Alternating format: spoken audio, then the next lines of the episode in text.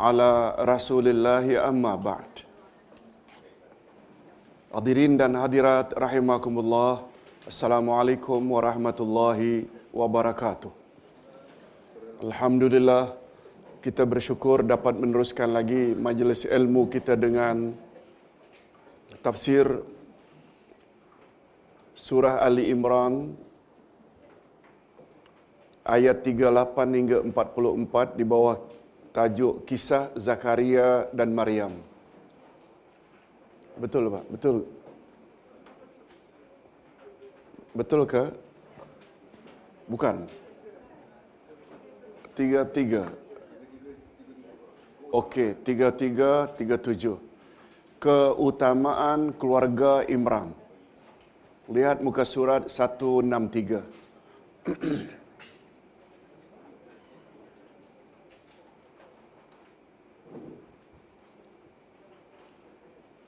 Hadirin dan hadirat, untuk mendapat keberkatan sebelum kita terjemah dan tafsirkan, marilah kita baca terlebih dahulu. A'udzubillahi minasyaitonirrajim. إن الله اصطفى آدم ونوحا وآل إبراهيم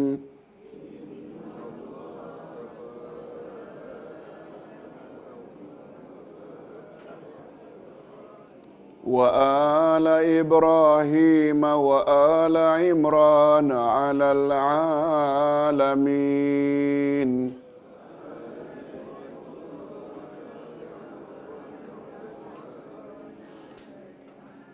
ذرية بعضها من بعض. والله سميع عليم. إذ قالت امرأة عمران رب إني نذرت لك ما في بطني.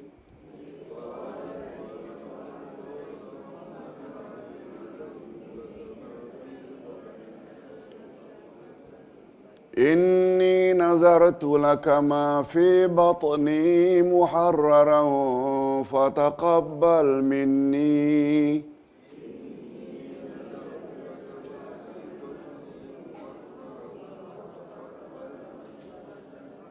إنك أنت السميع العليم.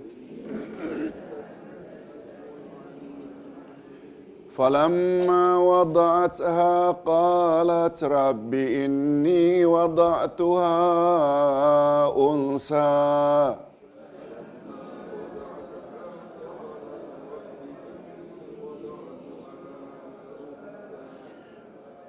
والله أعلم بما وضعت وليس الذكر كالأنثى.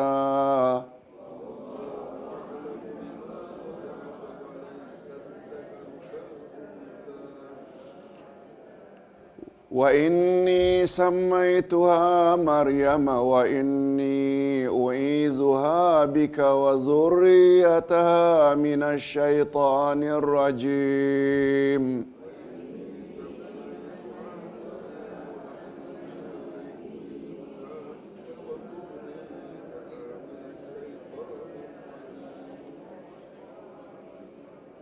فتقبلها ربها بقبول حسن.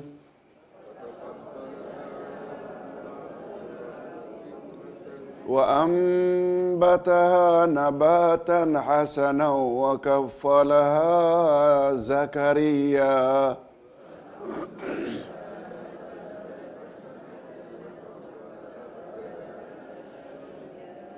كلما دخل عليها زكريا المحراب وجد عندها رزقا.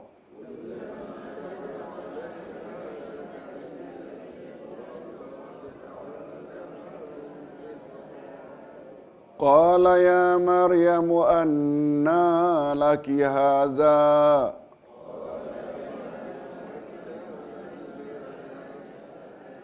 قالت هو من عند الله إن الله يرزق من يشاء بغير حساب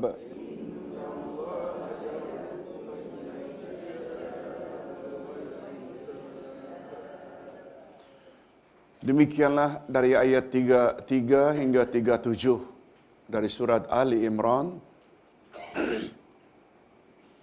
Dan karena terjemahannya akan berulang, izinkan Ustaz untuk meneruskan saja langsung kepada tafsir ayat.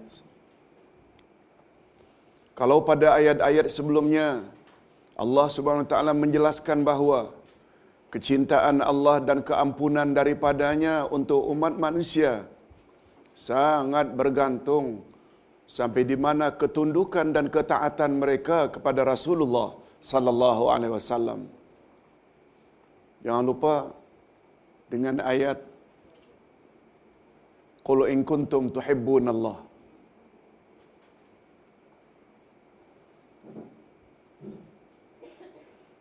yang selalu disebut dengan ayat pengasih. Sedangkan ulama tafsir pula menamakan ayat itu dengan ayatut seribu dinar bukan. Itu at-talaq ayat dua. Lihat tu sebatinya ayat seribu dinar dengan kita. Tolong ikuti ayatut tahadda. Ayat mencabar. Allah suruh Nabi Muhammad mencabar Yahudi Madinah. Sekiranya kamu benar-benar kasihkan Allah, kamu mesti ikut aku, kata Nabi. Baru kamu layak mendapat kasih sayang Allah dan ampunan dari Allah.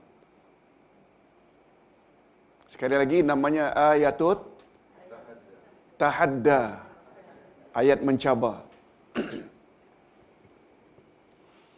Maka pada ayat-ayat berikut ini Allah Subhanahu Wa Taala menerangkan pula perihal orang-orang yang dicintai dan orang-orang yang dipilihnya serta dijadikannya rasul untuk menjelaskan kepada umatnya bagaimana cara mencintai Allah yaitu dengan beriman kepadanya serta taat dan mengamalkan perbuatan yang diredainya.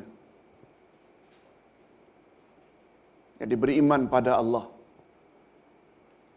Cara untuk mendapat ampunan Allah, kasih sayang Allah. Cara yang pertama mesti apa tadi yang kita sebut pada sesi pertama, nikmat nomor satu. Nikmatul iman. Dan nikmatul iman pula dari rukun iman yang enam itu, betul tak nomor satu iman pada Allah? Yes. Lalu Allah Subhanahu Wa Taala berfirman, Sesungguhnya Allah telah memilih Adam, Nuh, keluarga Imran. Maaf, ada kekurangan di sini. Keluarga Ibrahim dulu. Betul tak? Sebelum keluarga Imran, Ali Imran kan ada wa'ala Ibrahim. Ya, Ustaz terlepas pandang. Setelah Adam, Nuh, siapa? Keluarga Ibrahim, baru seterusnya keluarga Imran. Melebihi segala umat pada masa mereka masing-masing sebagai satu keturunan yang sebahagiannya keturunan daripada yang lain. Dan Allah Maha mendengar lagi Maha mengetahui.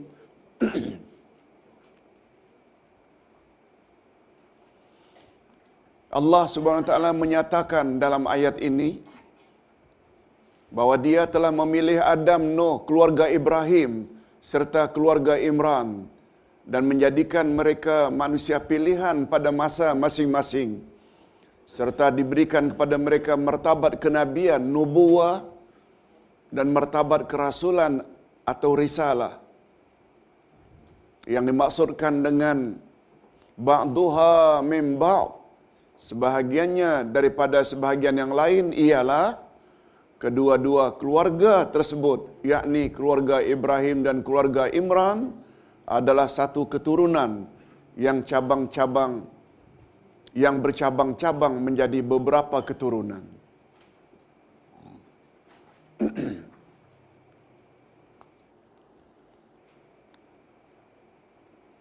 Keturunan Ibrahim ialah Ismail dan Ishak.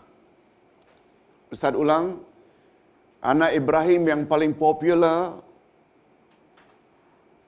adalah Ismail dari ibunya Hajar dan Ishak dari ibunya Sarah.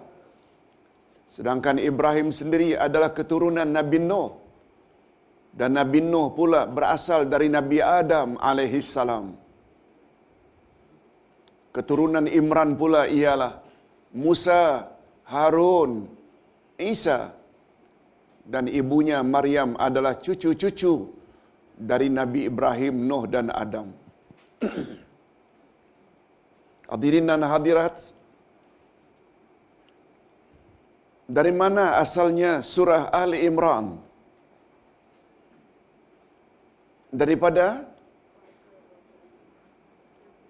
keluarga Imran inilah dia, Ali Imran yang inilah. Ali maknanya keluarga.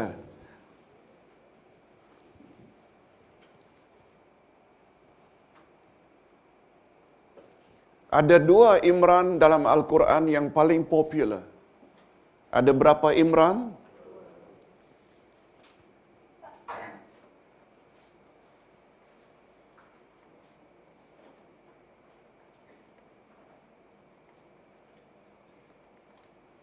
Oh, siapa boleh tolong? Okey, okey.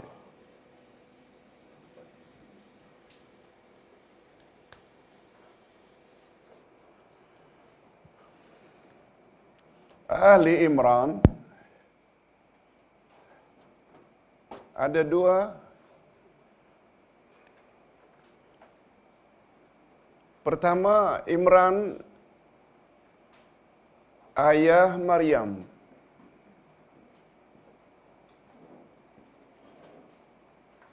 Maaf, maaf. Ayah Musa.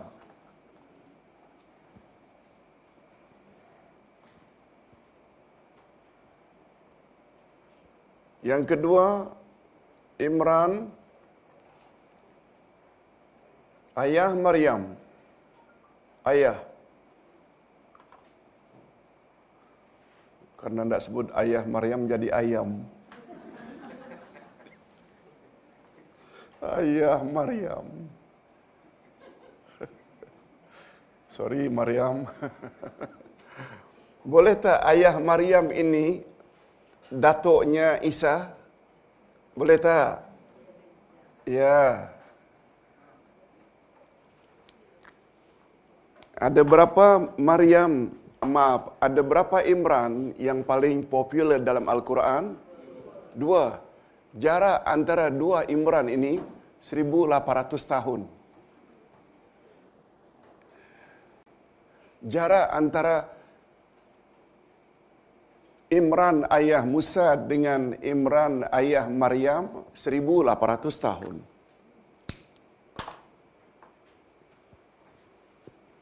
Begitu kata Profesor Wabah Az-Zuhaili di dalam tafsirnya Tafsir Al-Munir. Sekali lagi Imran merujuk surah Ali Imran merujuk kepada berapa Imran? Pertama Imran ayahnya Musa alaihi salam dan yang kedua Imran ayahnya Maryam. Baik, kita teruskan.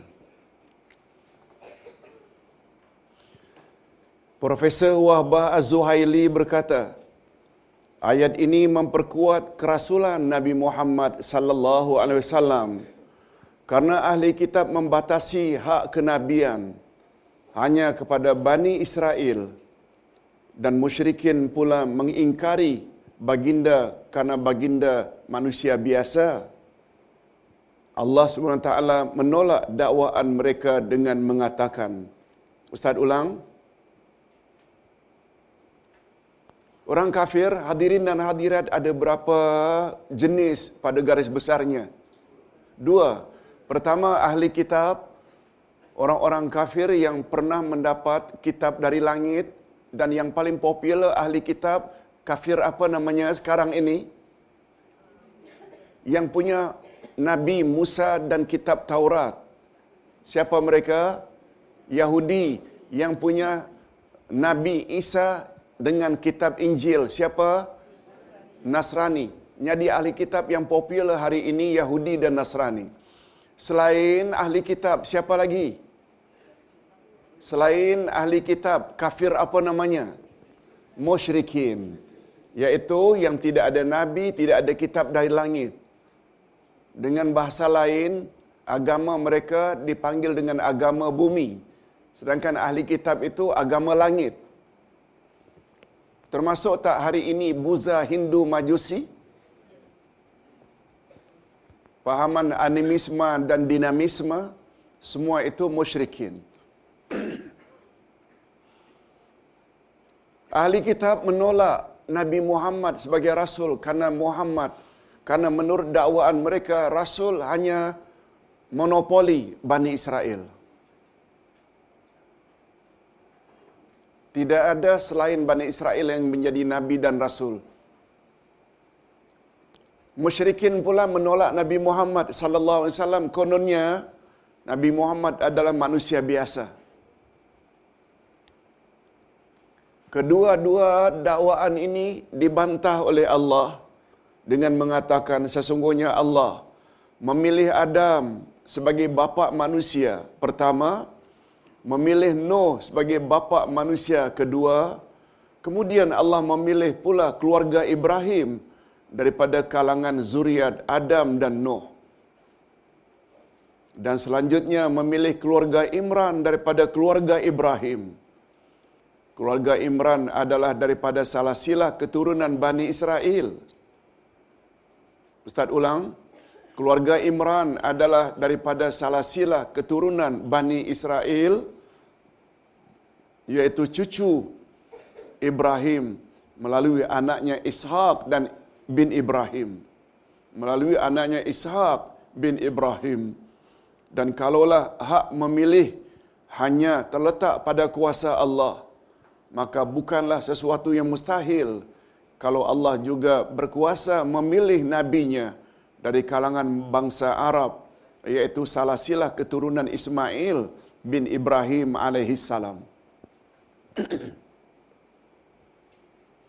Hadirin dan hadirat rahimakumullah.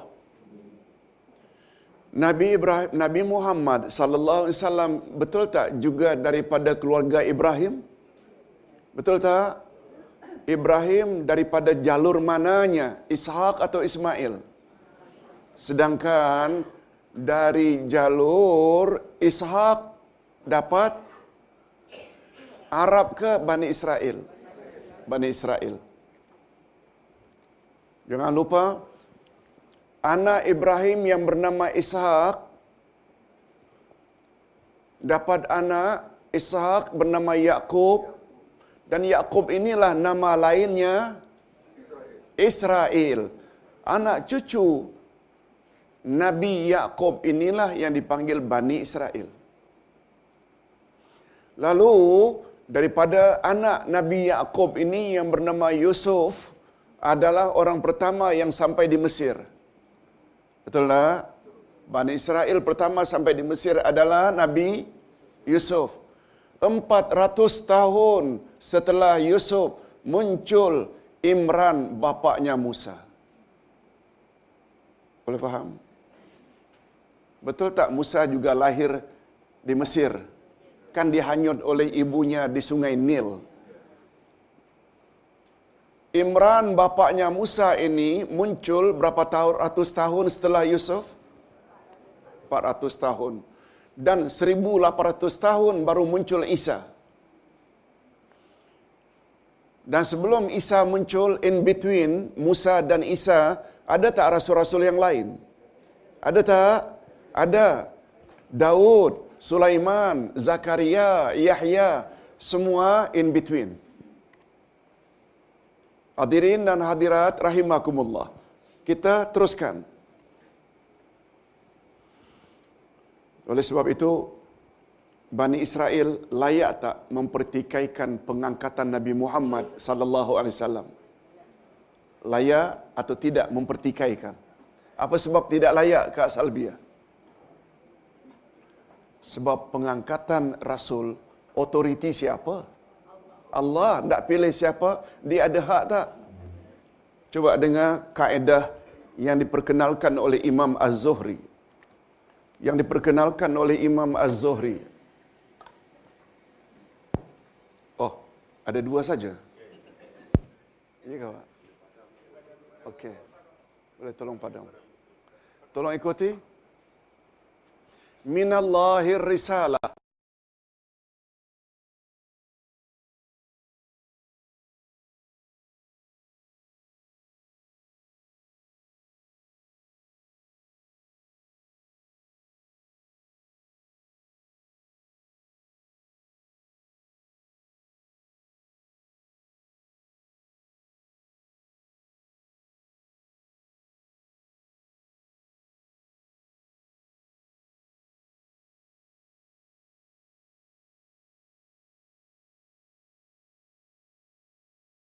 Az-Zuhri Al-Imam Az-Zuhri.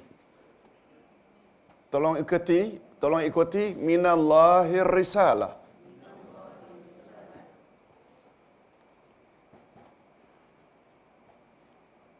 Wa ala rasuli Al-balagu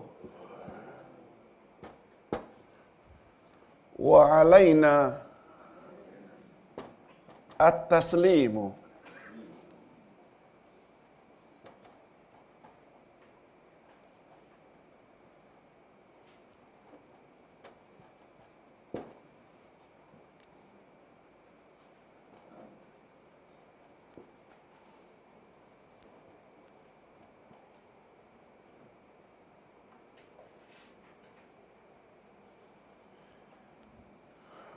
Sebentar.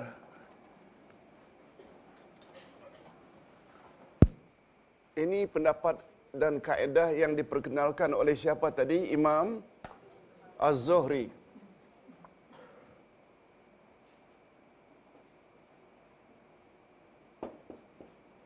Tolong ikuti minallahir risalah.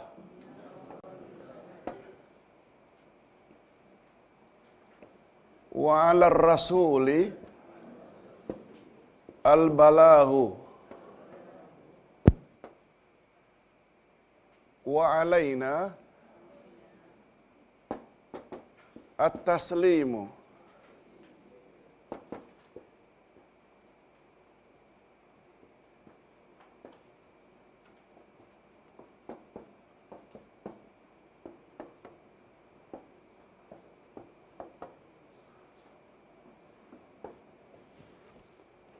Tolong ulang sekali lagi. Minallahir risalah. Wa ala rasulil balahu. Wa alaina taslimu. Coba dengar baik-baik. Minallahir risalah. Daripada Allah penentuan siapa yang akan jadi rasul. Betul tak? Yang pilih untuk jadi angkat jadi rasul ni otoriti dan hak siapa? Itu maknanya minallahi risalah. Wa ala rasulil balaghu. Tugas rasul menyampaikan saja. Tugas rasul adalah menyampaikan saja. Kewajiban rasul menyampaikan saja. Itu sebabnya rasul betul tak dipanggil Rasulullah. Apa makna Rasulullah bahasa kita? Pesuruh Allah, utusan Allah, wakil Allah. Nah, yang mustahak, tolong ulang. Wa alaina taslimu. Adalah menjadi tugas kita, kewajiban kita, terima saja. At-taslim maknanya terima saja. Dengan mengatakan sami'na wa ata'na. Kami dengar dan kami taati. Boleh bangkang tak Allah? Boleh bangkang tak Rasul? Siapa kamu, hei Bani Israel? Coba mempertikaikan aku angkat Muhammad. Siapa kamu? Boleh faham maksudnya? Ibu-ibu, wa alaina taslimu tak ada kaitan dengan ajaran taslim Pulau Pinang. Pernah dengar tak? Tahun 90-an dulu kan muncul ajaran taslim di salah satu bahagian di Pulau Pinang.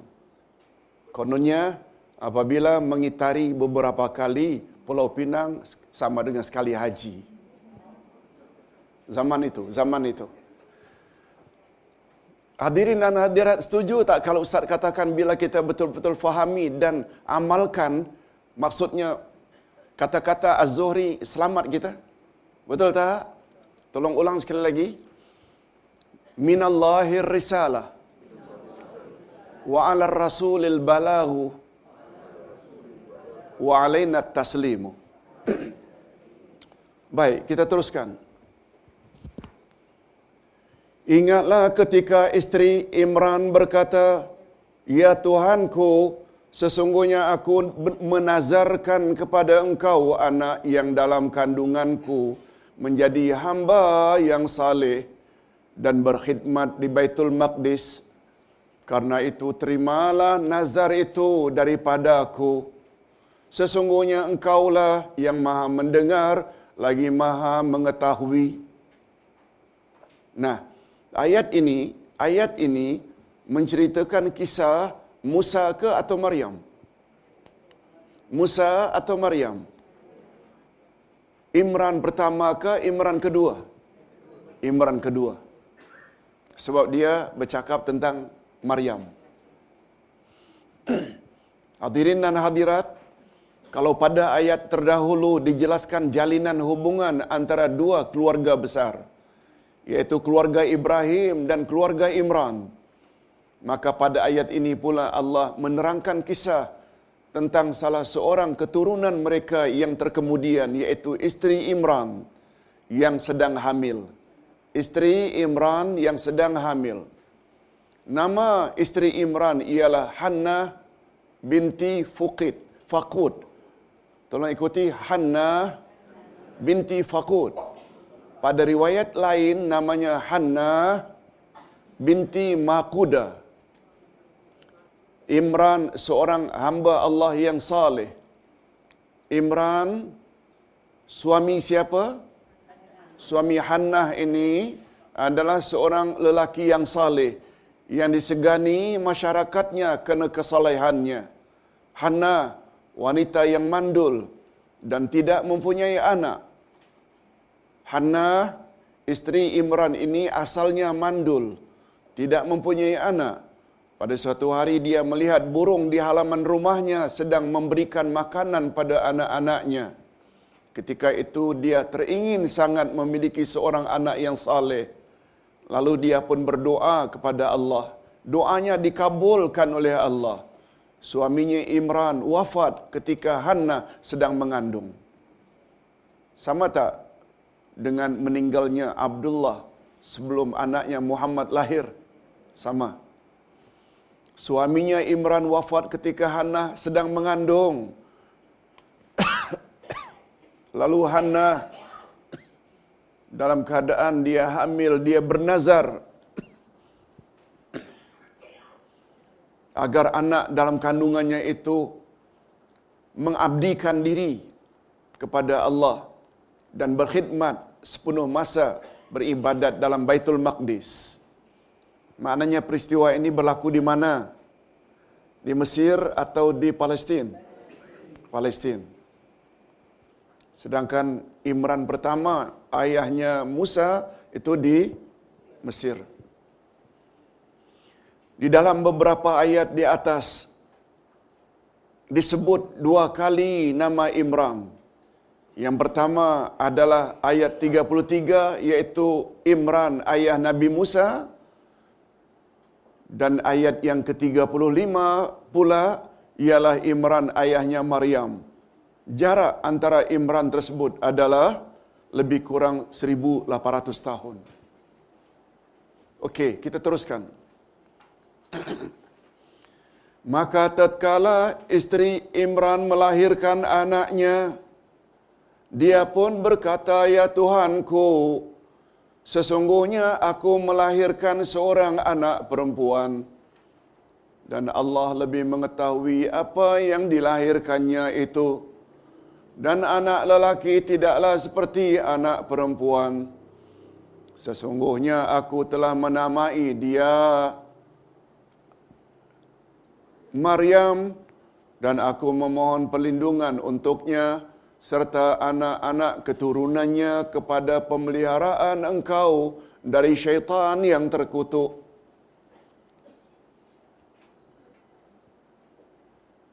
Setelah isteri Imran melahirkan anaknya, ternyata anak yang dilahirkan perempuan, padahal yang diharapkan anak laki-laki. Dari mana kita tahu isyarat yang diinginkan itu anak lelaki? Karena anak itu diminta sesuai dengan nazarnya berkhidmat di mana? Di masjid. Betul tak? Betul Maqdis.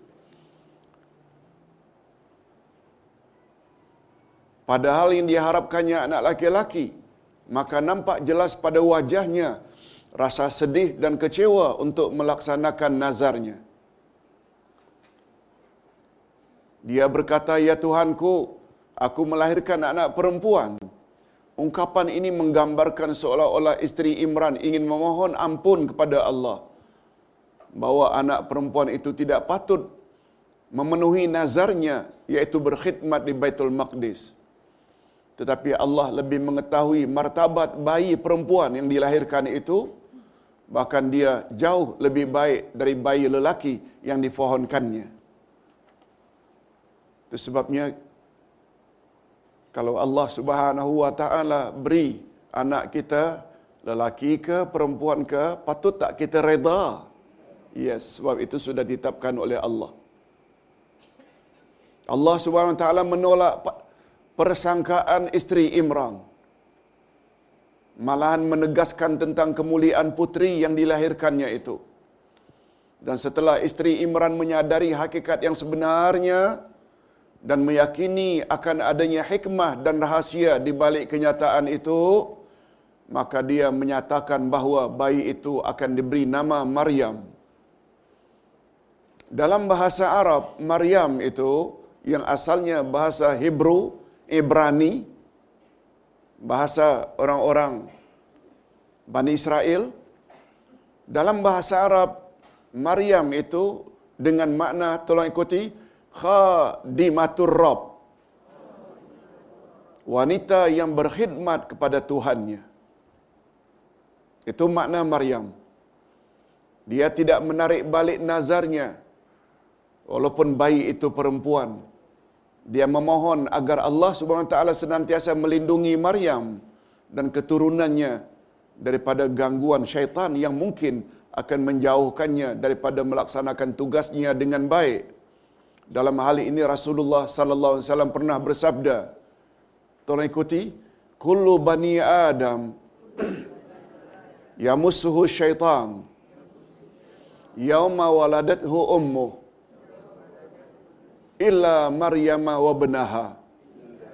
Tiap-tiap anak cucu Adam yang dilahirkan dijamah oleh syaitan pada waktu kelahirannya kecuali Maryam dan putranya Isa. Hadis riwayat Bukhari dan Muslim daripada Abu Hurairah. Hadirin dan hadirat rahimakumullah. Itu sebabnya bagus tak kita jadikan doa ini ketika selesai tahnik? Bagus tak? Itu yang Ustaz selalu baca selain doa Rasul kepada Ibnu Abbas, selain doa Umar kepada Hasan Al-Basri, juga jangan lupa doa daripada ibu Maryam kepada Maryam. Tolong ikuti sekali lagi bunyi doa itu terletak pada ayat 36. 36 dari surat Ali Imran. Dia bermula daripada bahagian akhir tolong ikuti wa inni uizuha bika wa zurriyataha minasyaitanir rajim. Jangan kita baca wa inni samaituha Maryam. Padahal baby yang kita lahirkan itu namanya Fatimah ke Aisyah. Ini sempena Maryam. Kata ibu Maryam, aku namakan ya Allah baby perempuanku ini dengan Maryam. Nah, doanya itu boleh ditambah dengan Allahumma. Tolong ikuti Allahumma inni uizuha bika wa zurriyataha minasyaitanir rajim. aku memohon kepelindungan-perlindungan kepada engkau untuknya dan zuriat keturunannya daripada gangguan syaitan. Tetapi ada sedikit perbezaan. Bila baby itu baby boy, hendaklah disebut wa inni uizuhu bika wa zurriyatahu minasyaitanir rajim. Boleh faham? Yes. Baiklah hadirin dan hadirat rahimakumullah, apa makna Maryam tadi dalam bahasa Arab?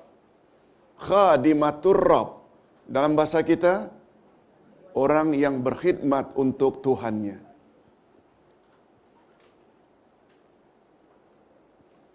Ustaz tambah sedikit. Ada satu riwayat Nabi Muhammad sallallahu alaihi wasallam bersabda berkat doa ibu Maryam kepada bebinya, baby girl bernama Maryam itu, doa ini, berkat doa itu, Maryam melahirkan Isa. Berkat doa, Ya Allah, aku mohon pelindungan kepadamu untuk Maryam dan zuriat keturunannya dari gangguan syaitan. Hadis yang pertama tadi, semua anak yang dilahirkan dijamah disentuh, diganggu oleh syaitan. Kecuali ibu Maryam dan anaknya. Itu yang tidak diganggu oleh syaitan. Berkat doanya kepada Allah Azza wa Jalla. Okey, kita teruskan. Permohonan Hannah diterima baik oleh Allah. Tolong ikuti. Fataqabbalaha rabbuha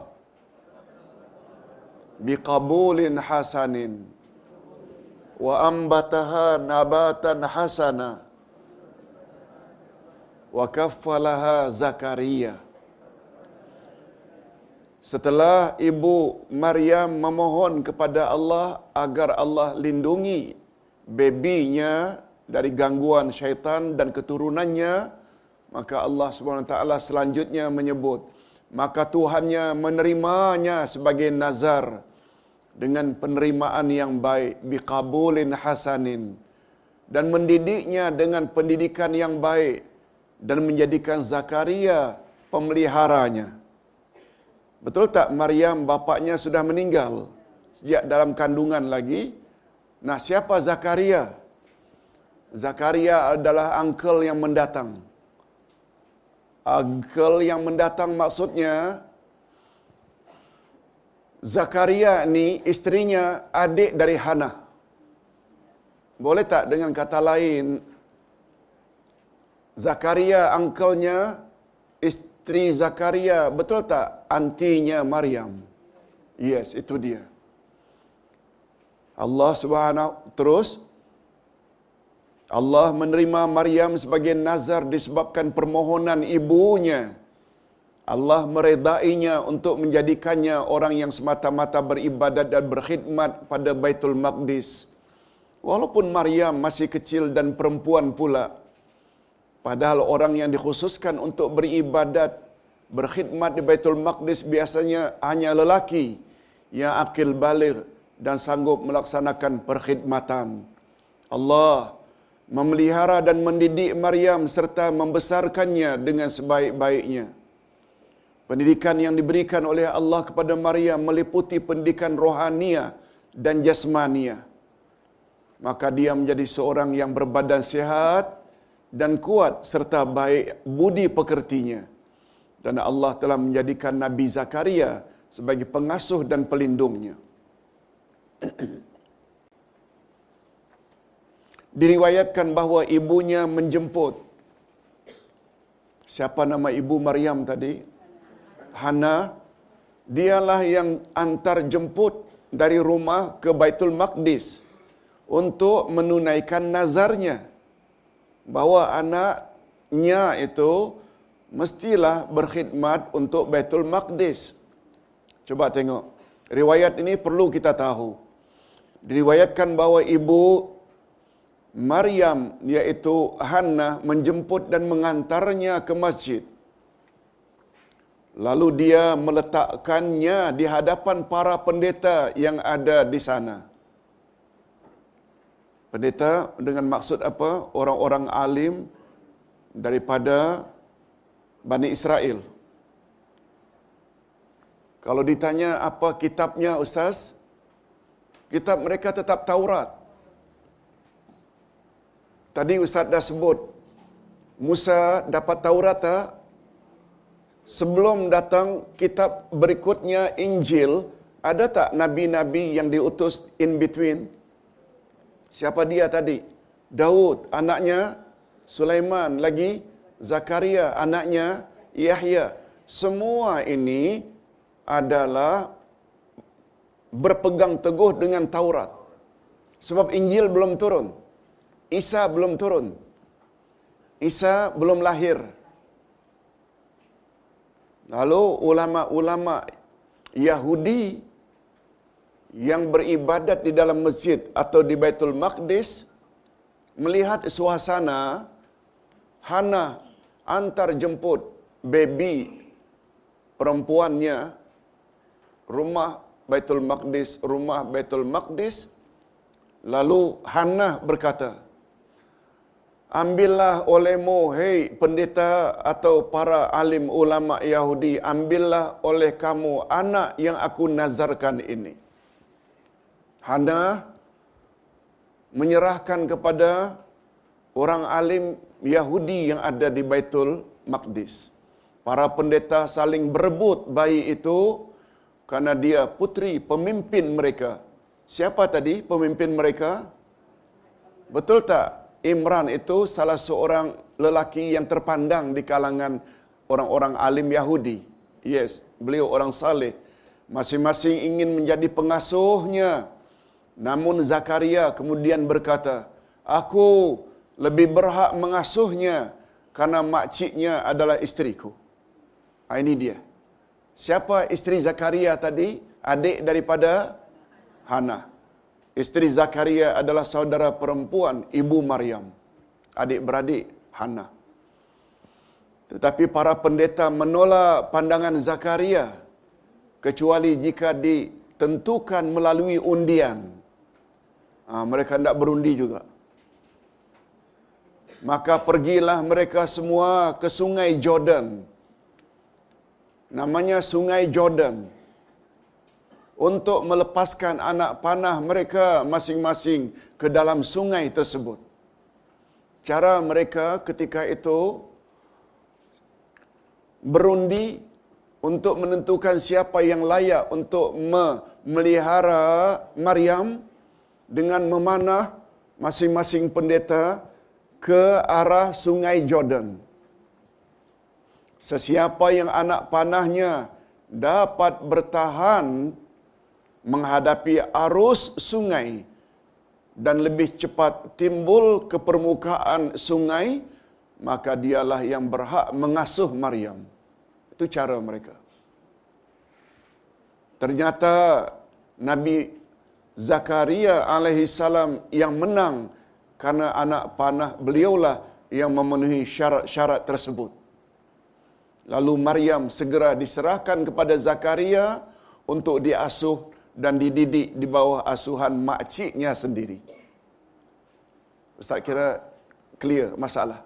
Okey. Nah, sekarang hadirin dan hadirat kita teruskan dengan ayat yang terakhir. Tolong ikuti. Fataqabbalaha rabbuha biqabulin hasan.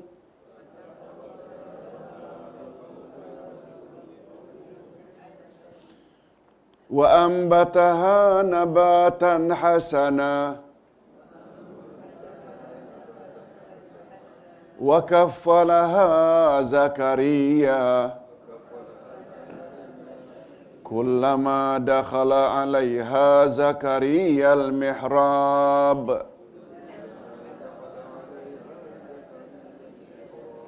وجد عندها رزقا. قال يا مريم أنى لك هذا قالت هو من عند الله إن الله يرزق من يشاء بغير حساب Minta maaf di sini ada sedikit kekeliruan tapi bukanlah kekeliruan besar. Terulang balik fataqabbalaha Zakaria. Padahal itu kan sudah kita jelaskan sebelum ini. Allah terima nazarnya Maryam. Betul tak? Itu sebabnya terjemahan di bawah bermula dari kullama dakhala alaiha. Tak payahlah kita coret sebab ayat Quran sebaiknya jangan kita coret. Cuma untuk pengetahuan. Ustaz sebenarnya maksudnya bermula dari kullama sebab sebelumnya sudah diterjemahkan fataqabbalaha rabbuha biqabulin hasanin. Okey. Tiap-tiap kali Zakaria masuk untuk menemui Maryam di mihrab. Apa makna mihrab? Tempat khas untuk beribadat.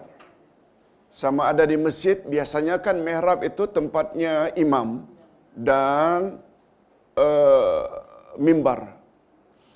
Di rumah juga bila dikhaskan bilik itu untuk ibadat keluarga berjamaah juga dipanggil mihrab atau musalla.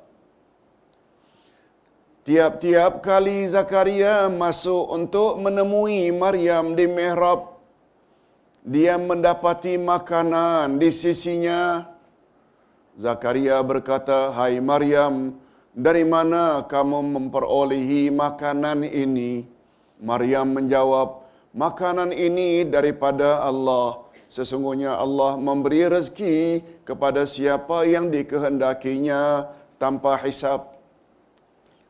Maksudnya, tatkala Zakaria, maaf, tatkala Maryam sudah mula dewasa, gadis sunti, belasan tahun, dia pun telah mula beribadat di mihrab. Setiap kali Zakaria masuk ke dalam mihrab, dia mendapati di sisi Maryam makanan dan bermacam buah-buahan yang sepatutnya tidak ada pada waktu itu karena belum datang musimnya. Maksudnya ada buah-buahan di samping Maryam musim buah-buahan musim panas padahal ketika itu musim sejuk. Di pasar coket, Ustaz tambahlah coket. Tak ada lagi buah-buahan tu belum dijual. Karena di negara Arab kan ada kaitan dengan musim. Ada musim sejuk, ada musim panas dan buah-buahan juga tergantung. Anehnya yang Zakaria jumpai buah-buahan musim sejuk yang di pasar tak ada ada di sisi Maryam padahal waktu itu musim panas. Begitu juga sebaliknya. Buah-buahan musim panas ada di sisi Maryam padahal ketika itu musim sejuk. Anna laki haza. Apa makna anna laki haza? Jangan salah faham. Dari mana kau dapat laki-laki ini? Ah itu salah. Sebab ada orang yang mengartikan macam itu. Ustaz pernah jumpa dengan satu orang ustaz berceramah. La taqrabu salata wa antum sukara. Jangan kamu salat bila kamu merasa sukar. Sukara. Bahasa Arab sukara itu mabuk. Jangan salat bila kamu mabuk. Eh Tuan Haji, dari mana Tuan Haji kata tak payah salat bila rasa sukar, susah. Kan ada di ayat Quran, la taqrabu salata wa antum sukara. Sebahagian bahasa Arab, sebahagian bahasa Indonesia. Anna laki hadza dari mana rezeki ini kamu perolehi wahai Maryam? Itu maksudnya. Coba kita teruskan. Nabi Zakaria mendapati buah-buah musim panas. Padahal ketika itu musim sejuk. Demikian sebaliknya. Setiap kali Maryam ditanya oleh Zakaria. Dari mana dia memperolehi makanan dan buah-buahan tersebut? Maka Maryam hanya menjawab. Makanan itu daripada Allah. Tolong ikuti. Qalat huwa min indillah. Jawab Maryam, ia daripada sisi Allah. Inna Allaha yarzuku man yasha'u bighairi hisab. Sesungguhnya Allah memberi rezeki kepada orang yang dia kehendaki tanpa batas. Hadirin dan hadirat, sampai di sini saja kita punya tafsiran. Mudah-mudahan kita dapat pengajaran daripadanya. Assalamualaikum warahmatullahi wabarakatuh. Assalamualaikum warahmatullahi wabarakatuh. Para jemaah dirahmati Allah. InsyaAllah jumpa Ustaz hari Sabtu depan ya.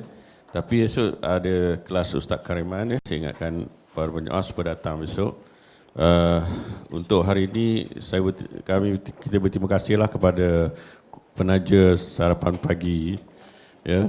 Uh, pada yang tak dapat tu saya betul-betul mohon maaf ya. InsyaAllah saya akan cuba improvekan lagi sebis di sini yang akan datang ya. Saya cuba. Jadi esok insyaAllah ada mihun uh, mihun goreng ya. Uh, harap datang lebih awal kalau nak dapat ya. Okey.